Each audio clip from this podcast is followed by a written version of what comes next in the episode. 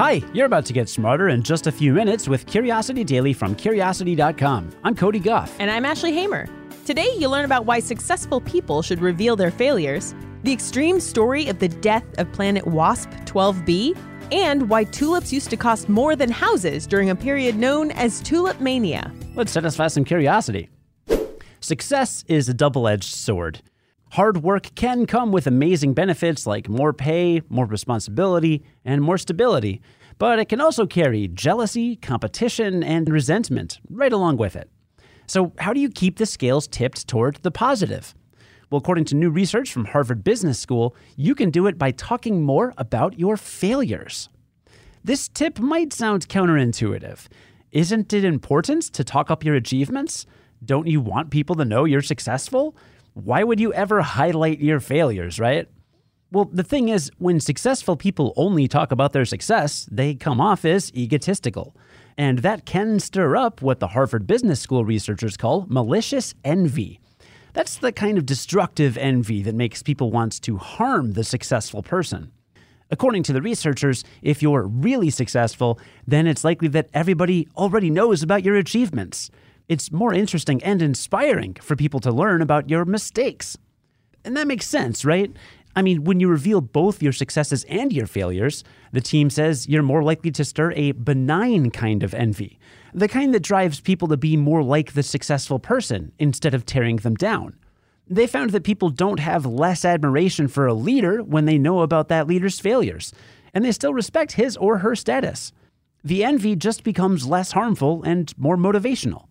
And as a bonus, revealing past failure tends to make people think you're more deserving of success. Probably because that means you had to try harder to get there. Now, you can still talk about your successes. That's especially true for people who are just starting out. If you're a paper shuffling intern, for example, your colleagues probably aren't envious of you in the first place. But as you climb the ladder, remember that it's good to talk about your failures too. You won't fall down, and you might even get to climb higher. Having said that, we're an award winning podcast, but we're also an award losing podcast. That's true. We've gone for awards that we've definitely lost. And we didn't like make big announcements about it, but maybe we should have. And I know that's more about like the organization of our podcast, but like I submitted myself to get a producer award that I definitely didn't win.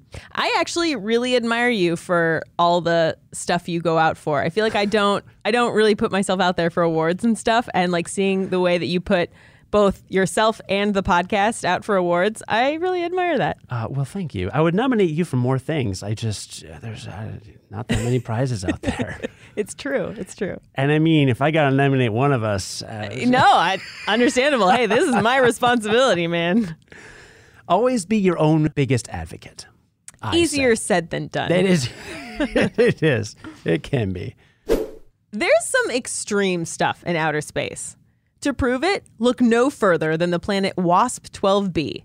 The thing is super hot, super huge, super dark, and soon to be super dead. Here is that planet's story. so, WASP 12b is a gas giant, sort of like Jupiter. It's so close to its sun that a year lasts just 26 hours. One side of the planet is always facing its sun, seared by never ending daylight and broiling in temperatures of about 4,600 degrees Fahrenheit. Those temps don't just keep clouds from ever forming and reflecting sunlight, they're so high that most molecules can't form at all. As a result, any light is absorbed by free hydrogen atoms, which convert it into, wait for it, more heat. This process absorbs nearly all the light that hits the surface. So, this blast furnace of a planet isn't white hot, it's actually pitch black. Astronomers first spotted WASP 12b in 2008, orbiting a star in the constellation Auriga. The last 12 years of research paints a convincing picture. This is one weird planet. And now, new evidence suggests that WASP 12b is swiftly approaching certain death. Why do astronomers think the planet is doomed? The problem is gravity. Both WASP 12b and its star are huge, and they're very close to each other. The gravity between them is so strong that the planet causes its sun to bulge, which creates tides that distort its shape and make it wobble. It's kind of like how the moon creates tides in Earth's oceans. That tidal bulge in the star takes energy, and that energy is coming from somewhere very important to WASP 12b. It's coming from the energy it uses to orbit. Here's how researchers think the story will end. WASP 12b will continue making waves on its sun for about 3 million more years. During that time, the planet's orbit will slowly decay, bringing it closer and closer to the sun. After 3 million years of this, WASP 12b will lose its gravitational tug of war and plunge into its sun. It's already begun its downward spiral. Observations suggest that its orbit is already shortening by about 29 milliseconds per year. Farewell, WASP 12b. We hardly knew ye. If you thought there have been some extreme economic bubbles in the US in recent years, then here's something that might make you feel a little better or worse. Once upon a time in the Netherlands, a tulip cost more than a house. Yes, back in the 1630s, a period called tulip mania caused tulip prices to soar 20 fold in just six months, before plunging in half that time. Now, at that time, tulips were a novelty. They'd just been introduced to Western Europe from their native country of Turkey.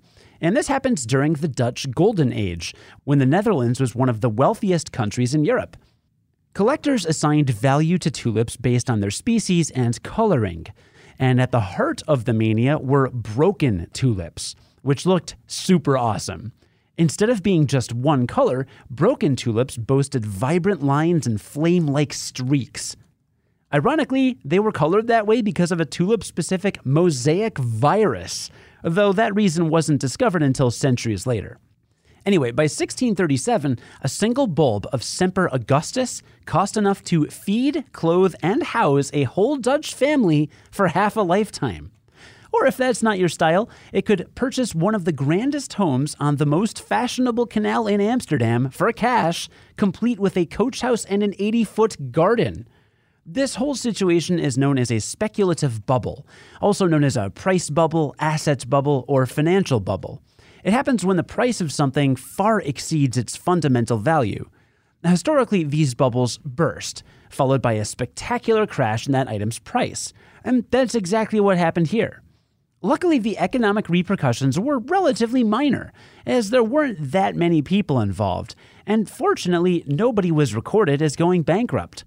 And yet, tulip mania is often referred to as history's biggest bubble, even though more recent bubbles have been way more devastating, like Japan's asset price bubble collapse in the 1990s, and more recently, the dot com and housing bubbles here in the US.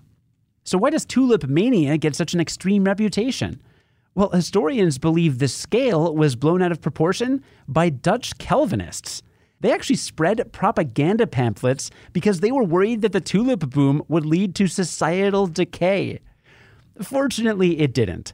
In fact, tulips are now an essential economic industry in the Netherlands, which exports two thirds of the world's tulips and attracts thousands of tourists to its beautiful tulip fields. So count yourself lucky that you get to see these beautiful fields and buy a bunch of beautiful tulips without having to trade your house for it. So, what did we learn today? Well, I learned that if you're really successful, you should admit to your failures because you'll be seen as less egotistical and more deserving of your success.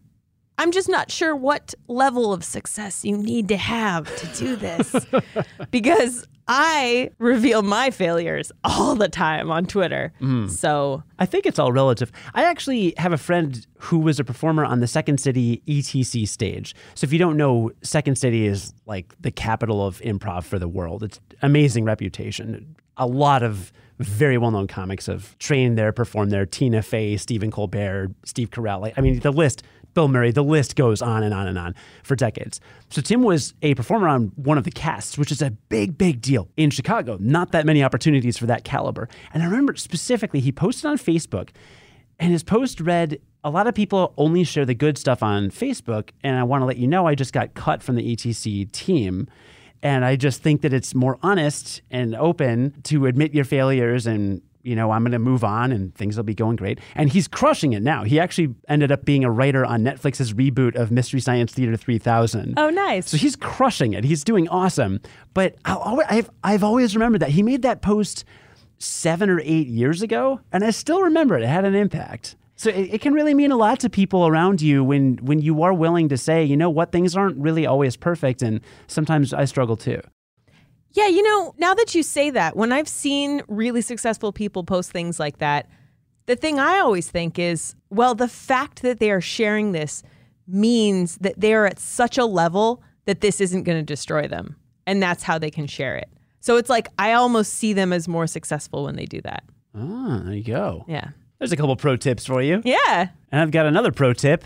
Do not visit planet WASP 12b because it's so dark that 94% of light can't escape it.